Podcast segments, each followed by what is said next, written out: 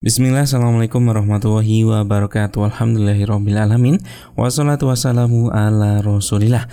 99.9 FM Radio Iskarima Sahabat Anda belajar Al-Quran. Sahabat Quran di mana pun Anda berada Kembali berjumpa di kesempatan kali ini ya. Tentunya di program Makon Majelis Takon Yang mana tentunya di program ini kita akan membahas pertanyaan-pertanyaan Yang sudah diajukan oleh sahabat Quran semua. Dan insya Allah pada kesempatan kali ini Kita masih melanjutkan pertanyaan seputar bagaimana kita menyikapi anak kecil yang bermain dengan Al-Quran. Dan seperti biasa tentunya uh, telah hadir narasumber kita yaitu Syekh Isom Abdul Qadir Abdul Aziz dan uh, juga Ustadz Abdul Mujib Jauhar sebagai mutarjim pada kesempatan kali ini telah hadir di uh, ruang studio kami. Dan saudara mungkin tanpa berpanjang lebar lagi kita serahkan saja waktu cukupnya kepada Ustadz Abdul Mujib Jauhar untuk membantu acara selengkapnya. Uh, silakan Ustadz. بسم الله الرحمن الرحيم السلام عليكم ورحمة الله وبركاته إن الحمد لله نحمده ونستعينه ونستهديه ونعوذ بالله من شرور أنفسنا ومن سيئات أعمالنا من يهده الله فلا مدل له ومن يدلل فلا هادي له أشهد أن لا إله إلا الله وحده لا شريك له أحمده سبحانه وتعالى لا نعبد غيره وأشهد أن محمدا عبده ورسوله اللهم صل وسلم وبارك على حبيبك ورسولك سيدنا ومولانا محمد وعلى آله وصحبه أجمعين أما بعد Para pendengar Radio Iskarima sekalian yang berbahagia, Alhamdulillah kembali berjumpa bersama kami dalam majelis taqwan bersama dengan Syekh Abdul Qadir Abdul Aziz sebagai narasumber dan saya Abdul Mujib Johar sebagai penerjemah. Masih melanjutkan pada pembahasan dari pertanyaan yang sebelumnya tentang bagaimanakah bermuamalah atau bagaimanakah kita memperlakukan anak-anak yang bermain-main dengan Al-Quran. فما زلنا نتكلم في الموضوع السابق يعني كيف تكون المعاملة مع الصبيان التي يلعبون الذين يلعبون بالقرآن؟ طيب جزاكم الله خيرا على حسن الجواب. بارك الله فيكم. السلام عليكم ورحمة الله وبركاته. بسم الله الرحمن الرحيم. الحمد لله رب العالمين والصلاة والسلام على أشرف الخلق وأطهرهم وأزكاهم محمد بن عبد الله صلى الله عليه وسلم. الرحمة المهداة والنعمة المسداة والسراج المنير البشير النذير. اللهم أحينا على سنته وأمتنا على ملته وارزقنا شفاعته وأرفقنا صحبته في الفردوس الأعلى. ومتعنا بلذة النظر إلى وجهك الكريم. اللهم أمين يا رب العالمين. اللهم سلمني وسلم مني. اللهم سلمني وسلم مني. اللهم سلمني وسلم مني. أما بعد. وكنا قد توقفنا عند كلام الإمام النووي بأنه يجوز تعليم الصبيان أو على الآباء أن يعلموا أولادهم ما يتعلمه المكلف. وهذا من باب قول الله سبحانه وتعالى يا أيها الذين آمنوا قوا أنفسكم وأهليكم نارا وقودها الناس والحجارة. عليها ملائكة غلاظ شداد لا يعصون الله ما أمرهم ويفعلون ما يؤمرون.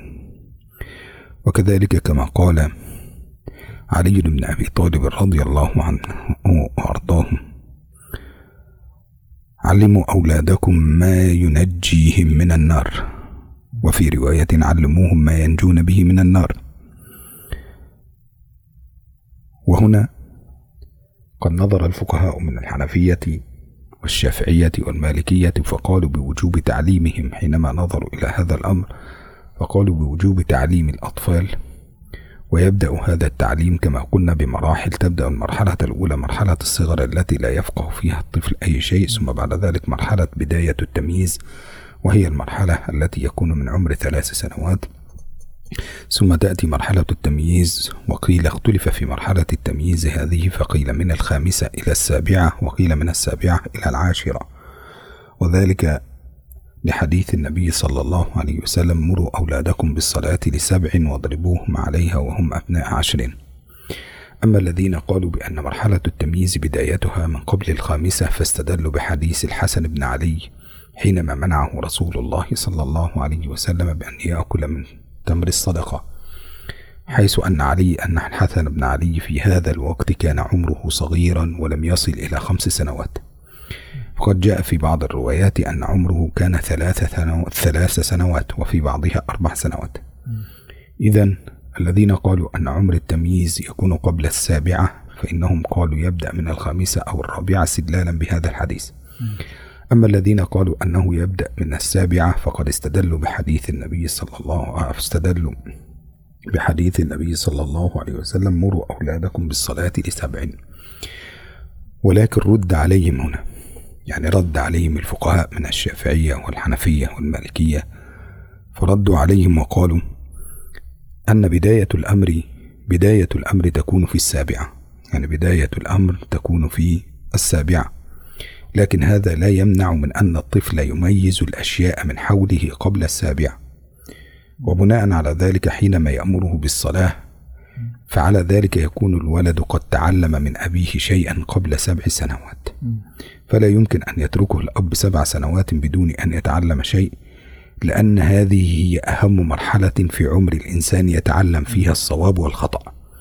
فلو تركه سبع سنوات بدون أن يعلمه الصواب والخطأ فلا يمكن أن يحدث ذلك. واستدلوا على ذلك بقصة حدثت مع القاضي شريح. Pada sesi sebelumnya kita sampai kepada perkataan Imam Nawawi itu bahwasanya boleh bagi orang tua untuk mendidik anaknya dengan perintah-perintah taklif-taklif sebagaimana perintah-perintah atau taklif-taklif syariah yang dibebankan kepada uh, laki-laki uh, dewasa, kepada orang-orang dewasa. Sebagaimana orang-orang dewasa itu diperintahkan untuk sholat, maka anak-anak juga diperintahkan untuk sholat. Sebagaimana orang-orang dewasa itu mereka juga dilarang dari melakukan perbuatan-perbuatan dosa, demikian juga anak-anak itu dilarang dari melakukan perbuatan-perbuatan dosa. Hal ini berdasarkan dari firman Allah Subhanahu wa taala, "Ya ayyuhalladzina amanu qu anfusakum wa ahlikum nara wa quduha an-nas wal hijarah malaikatun ghiladun amarahum wa yaf'aluna ma yu'marun." Demikian juga perkataan Ali bin Abi Thalib, "Allimu auladakum ma yanjuna bihi minan nar." Allimu auladakum ma yanjuna bihi minan nar. Ajarilah anak-anak kalian dengan apa-apa yang menyelamatkan mereka dari api neraka. Oleh karena itu, mazhab Hanafiyah, Malikiyah, dan Syafi'iyah ya, mengatakan keharusan akan mendidik anak ini. Keharusan akan memberikan takdib, akan memberikan pendidikan kepada anak-anak ini sesuai dengan uh, periode-periode mereka.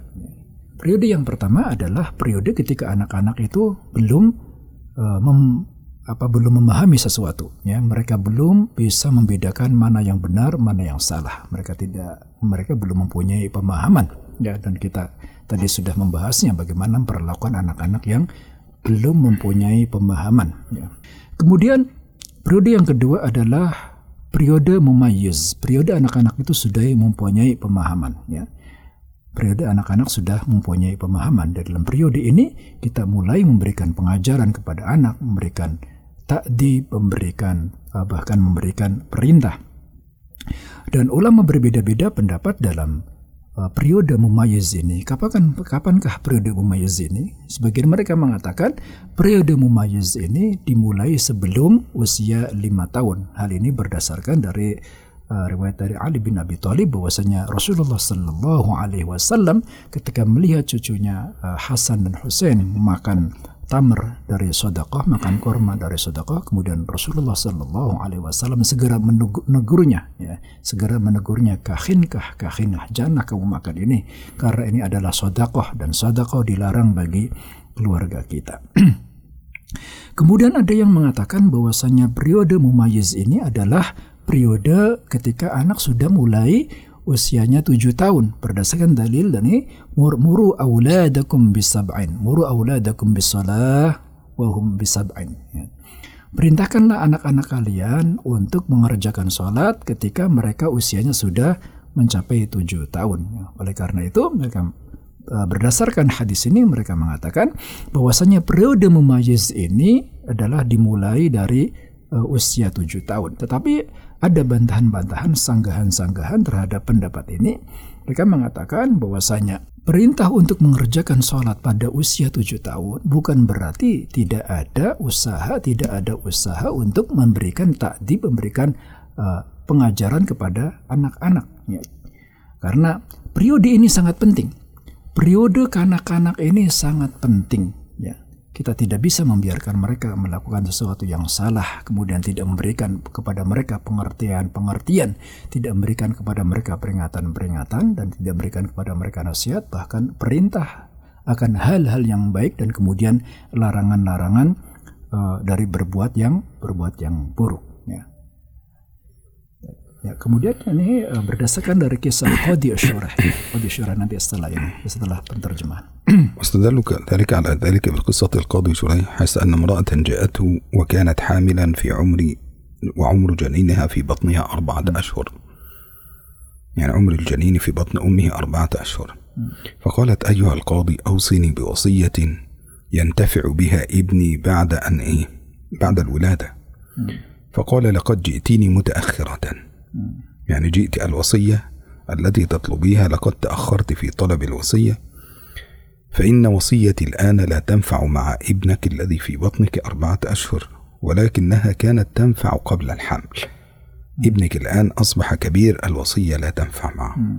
هكذا يقول له. فقالوا القاضي شريح امتنع أن يعطي المرأة وصية وابنها عنده أربعة, أربعة أشهر جنين في بطنها ما زال حملا أربعة أشهر. يعني ما زال لم ينزل أصلا. فيقول لها أن ابنك قد أصبح كبيرا على الوصية والوصية لا تنفع معه. إذا معنى ذلك كلام الإمام أو القاضي شريح. ليس معنى ذلك أن التربية لا تنفع مع هذا الولد أو الوصية لا تنفع معه لكن هذا كلام على سبيل المجاز. فيقول الإقاضي شريح أنك جئت متأخرة وكان المفروض أن تأخذي بالوصية قبل أن تحملي. لماذا؟ حتى تجنب هذا الولد الشيطان وتجنبه الأفعال التي يمكن أن تحدث له بعد ذلك. فتأخذ بالنصيحة من البداية كنصائح الجماع وكنصائح معاشرة الزوج وكالدعاء بأن يكون ولدا صالحا مثل قوله رب هب لي من الصالحين ومثل قولك رب هب لي من لدنك وليا كل هذه الأشياء هي التي تنفع في صلاة في صلاح الولد. فلما جاءت الأم بعد أن حملت وبدأ يكبر جنينها فقال لها لقد تأخرت ما الشاهد بين هذه القصة وبين ما يستدل به العلماء؟ قال العلماء إن الولد حينما يصل إلى سن السبع سنوات يكون كمثل الطفل الذي عنده أربعة أشهر في بطن أمه مثل ما قال القاضي شريح هكذا. فحينما يريد أن يصلحه لأب بعد السبع سنوات فيكون قد تأخر في إصلاحه. ولذلك عليه أن يصلحه ويأخذ بأسباب الصلاح وهو طفلا صغيرا ما زال لم يعقل شيئا. فيعلمه باللين ولا يسبه بالأشياء. يعني يعلمه باللين. هذا أول شيء. ولا يسبه آه لأن عندنا أستاذ عبد المجيب الناس في التربية الناس في التربية ما بين أب وأم. فالبنت تميل في الطباع إلى أمها والولد يميل في الطباع إلى أب إلى أبيه. فالولد كثيرا ما يريد أن يكون مع الرجال حتى يتعلم أفعال الرجال والبنت تريد أن تكون مع النساء حتى تتعلم أفعال النساء. ولو تركت البنت تلعب في البيت وحدها ستجد البنت تطبخ وتفعل أشياء من التي تفعلها في حياتها اليومية مثل النساء. ولو تركت الولد يلعب فممكن إذا كان يعشق أبوه كثيرا فكان عنده سيارة تجد الولد يقود السيارة يركب يأتي بعصا ويركبها كأنها حصان أو حمار أو أي شيء أو يفعل أي شيء من هذه الأشياء التي فيها رياضة الرجال. ولكن الآباء يفتعلون أشياء سلبية. يعني وهذا من آثار التربية السلبية التي يفعلها الآباء.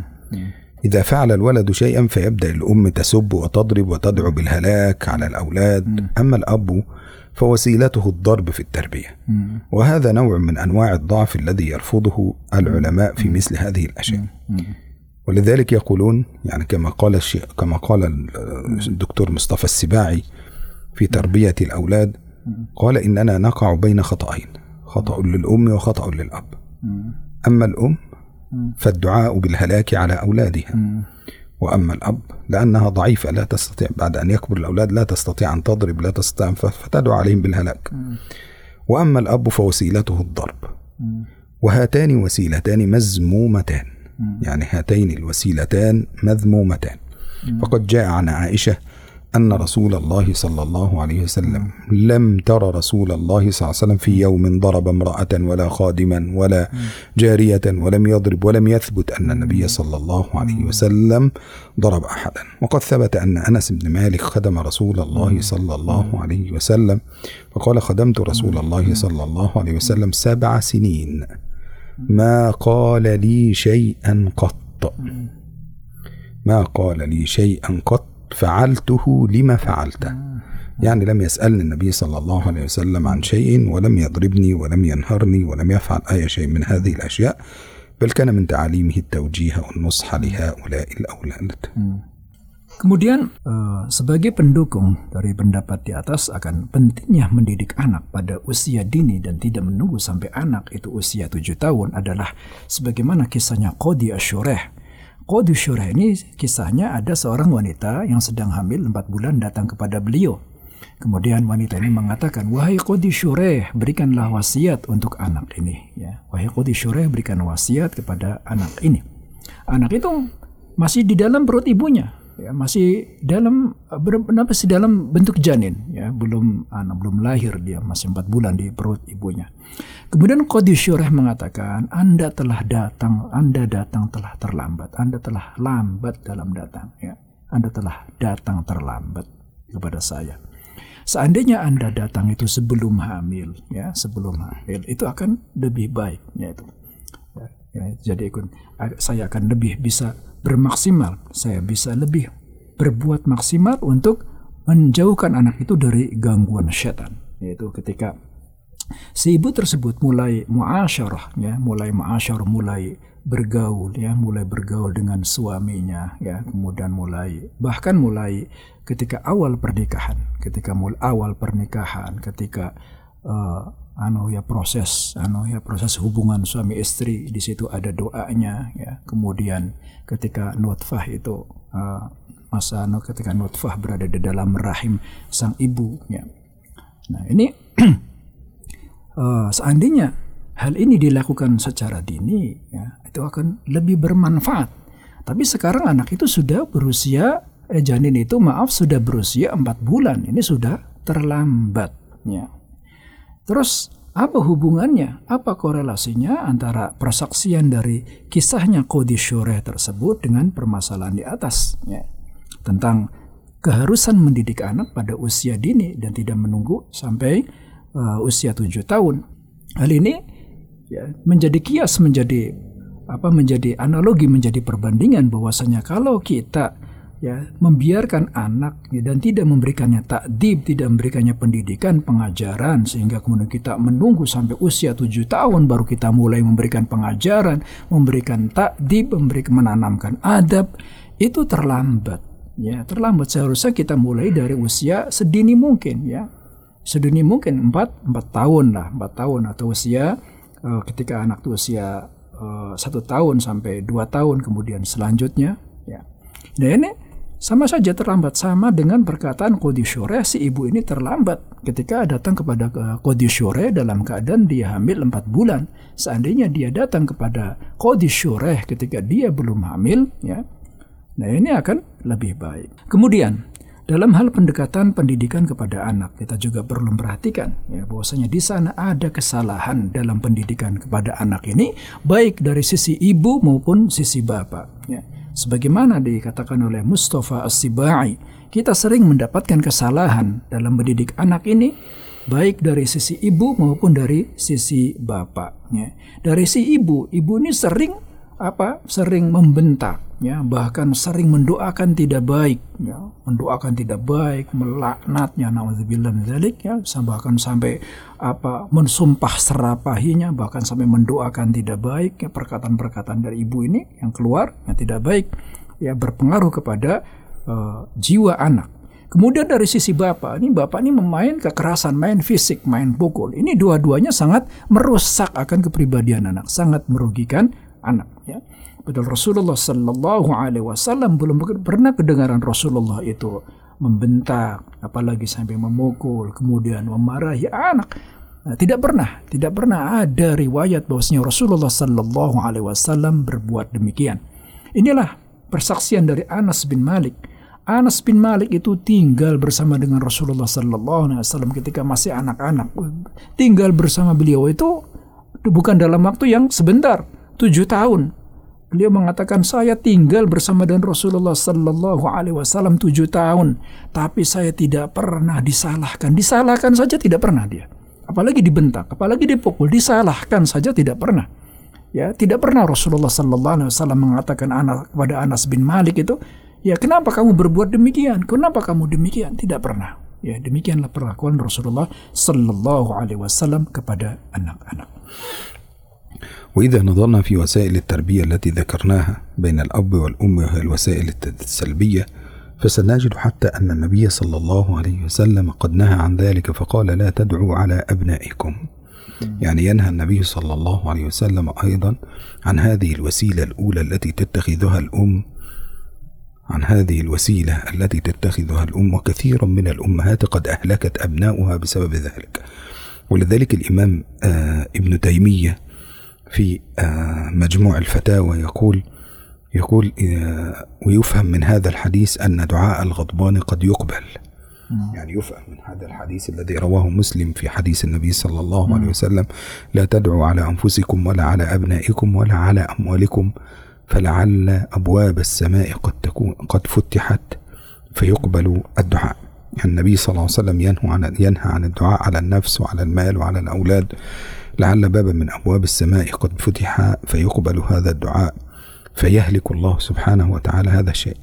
بعد ذلك يندم الإنسان على هذا الأمر والحقيقة أن الندم هنا لا ينفع لأن كلمة يا ليتني لا تأتي إلا في تمني يكون لا يمكن أن يستطيع أو أن يعود إلى الإنسان أو لو عاد إلى الإنسان فسيعود عليه بالضرر.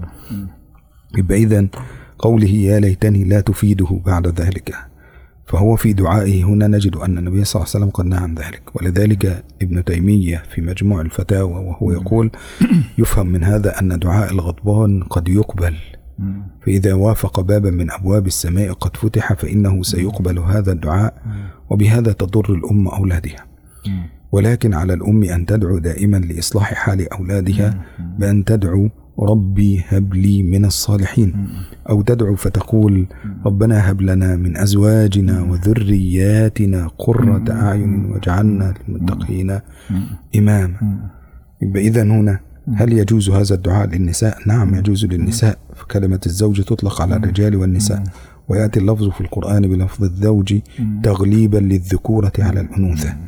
فلذلك نجد القرآن يقول ربنا هب لنا من أزواجنا وذرياتنا قرة أعين واجعلنا للمتقين إماما. تدعو بدعاء الاستغفار فلعلها أذنبت ذنبا ولذلك عندنا من الأشياء السلبية أيضا في التربية كثرة صراخ الأم في البيت. يعني كثرة الصراخ في البيت والكلام بصوت مرتفع. الكلام بصوت مرتفع أثبت هذا يعني ثبت ذلك في علم النفس. آه كما أقامت الجامعة في أتلانتا. أقامت جامعة في أتلانتا أبحاثا على خمسة آلاف طفل. هؤلاء الخمسة ألاف طفل وجدوا منهم أن الطفل الذي يثير المشاكل الكثيرة والطفل المشاغب كثيرا يتأثر كثيرا بصراخ أمه. فكلما كانت أمه صوتها مرتفع في البيت وكلامها يعني كله التهديد والوعيد وهذه الأشياء افتعل هذا الطفل المشاكل أمام أمه حتى يظهر غضبها وبالتالي يصير هذا الطفل مشاغبا أكثر وأكثر وأكثر. وكلما كانت الأم معه أكثر لينا وأكثر هدوءا في البيت وجدوا أن الطفل يكون أكثر لينا وأكثر تفهما وأكثر رعاية في البيت الذي يعيش فيه.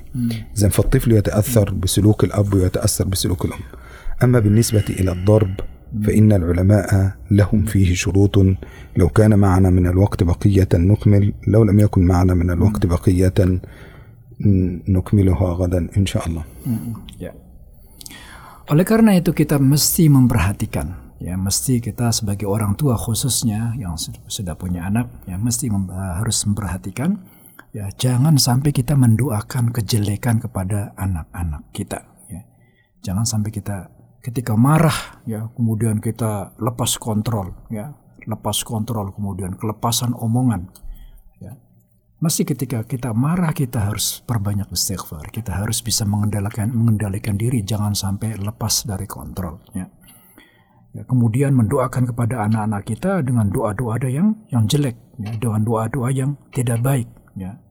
Kenapa? Karena Rasulullah Sallallahu Alaihi Wasallam bersabda mengingatkan kepada kita semua, لا تدعوا على أبنائكم ولا تدعوا على أنفسكم ولا تدعوا على أموالكم فلعل أبواب السماء قد فتح فيقبل هذا الدعاء Jangan kalian mendoakan jelek kepada anak-anak kalian. Jangan kalian juga mendoakan jelek kepada diri kalian sendiri. Dan jangan kalian juga mendoakan jelek kepada uh, harta-harta kalian. Fala'alla abwabus sama qad futiha. Ya, bisa jadi itu pintu-pintu langit sedang terbuka. Pintu-pintu langit telah terbuka fayuqbalu hadzal doa kemudian doa ini dikabulkan oleh Allah Subhanahu wa taala oleh karena itu berdasarkan hadis dari Rasulullah sallallahu alaihi wasallam ini Ibnu Taimiyah mengatakan ya doanya orang yang sedang marah itu bisa jadi terkabul ya doanya orang yang sedang marah itu bisa jadi terkabul ya. Maka ketika kita marah kita harus bisa mengendalikan dirinya. Kita harus bisa ya uh, jangan sampai uh, lepas kontrol ya. Karena banyak sekali ya kerugian-kerugian dari doa yang tidak jelek yang sangat jelek ini ya. Apalagi kepada anak sendiri doa ibunya gitu kan ya. Ini kalau sampai doa itu kemudian dikabulkan oleh Allah kita kita akan merugi sendiri ya ketika anak kita rusak karena doa kita yang jelek kita sendiri yang akan rugi ketika kita celaka karena doa kita yang jelek, doa kita sendiri yang jelek, yang sumpah serapah kita itu, ya apalagi doa, sekedar ucapan-ucapan yang jelek saja, mungkin kita menganggapnya tidak serius, ya. Bisa jadi itu doa yang diamini oleh malaikat. Dan kalau sampai itu terjadi kemudian kita menyesal, ya aduh seandainya saya tidak berdoa dengan doa yang ini, seandainya saya tidak mengucap dengan ucapan ini, tapi penyesalan ini benar tidak ada artinya, ya karena doa sudah dikabulkan. Maka jadi nih kita harus mawas, harus hati-hati, jangan sampai lepas kontrol, jaga ucapan, jaga omongan, jangan jaga doa, ya, jangan sampai ya doa ini atau ucapan ini berbalik ya menjadi uh, merugikan kita. Ya. Kemudian ya di antara hal-hal yang lain, hal-hal negatif yang lain, ya perlakuan ibu terhadap anak adalah banyaknya apa? Banyaknya uh, bentakan-bentakan banyaknya bentakan-bentakan, banyaknya ucapan-ucapan yang yang bernada tinggi ya ibu kepada anaknya ini ya ketika anaknya nakal, ketika anaknya menjengkelkan, si ibunya ini bentak-bentak, marah-marah dan kemudian apa menaikkan suara. Nah ini berdasarkan penyelidikan dari seorang ahli pendidikan, seorang ahli psikologi anak di Universitas Atlanta kepada 6.000 anak ya. Itu anak-anak yang bermasalah ya, anak-anak yang membawa masalah di lingkungan masyarakatnya, anak-anak yang nakal di lingkungan masyarakatnya terkenal dengan apa yang dinamakan dengan juvenile delinquents itu kenakalan-kenakalan remaja itu ternyata apa anak-anak itu mereka mengalami bentakan-bentakan di rumah sering dibentak-bentak ya, oleh ibunya ibunya menaikkan dengan suara yang tinggi maka anak ini akan meniru ibunya. Dia juga akan main bentak, dia juga akan kasar. Dia juga cenderung akan menjadi uh, akan menimbulkan masalah di masyarakatnya dan di lingkungannya. Sebaliknya ibu yang berkata dengan lemah lembut, ya dengan ramah, maka anak ini juga akan meniru kelemah lembutan ibunya, keramahan ibunya, dan anak ini lebih bisa membawa diri dalam kehidupan bermasyarakat. Ya. Adapun tentang bagaimana perlakuan seorang bapak yang memukul anaknya, insya Allah akan kita bahas pada sesi majelis takun yang berikutnya ya tentang efek negatif bagaimana efek negatif dari seorang bapak yang memukul anaknya. Para pendengar radio Sykarim sekalian yang berbahagia, demikianlah kajian kita ini. Semoga bermanfaat dan mudah-mudahan insya Allah kita bisa berkembali kembali berjumpa dalam sesi majelis takon yang berikutnya. Jazakumullah khairan atas perhatiannya. Assalamualaikum warahmatullahi wabarakatuh. Waalaikumsalam warahmatullahi wabarakatuh.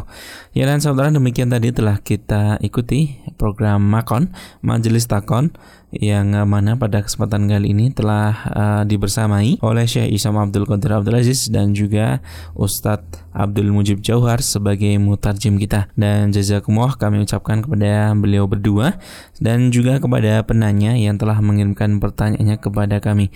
Uh, dan sahabat demikian tadi perjumpaan kita pada kesempatan kali ini kita tutup dengan hamdalah dan doa kafaratul majelis.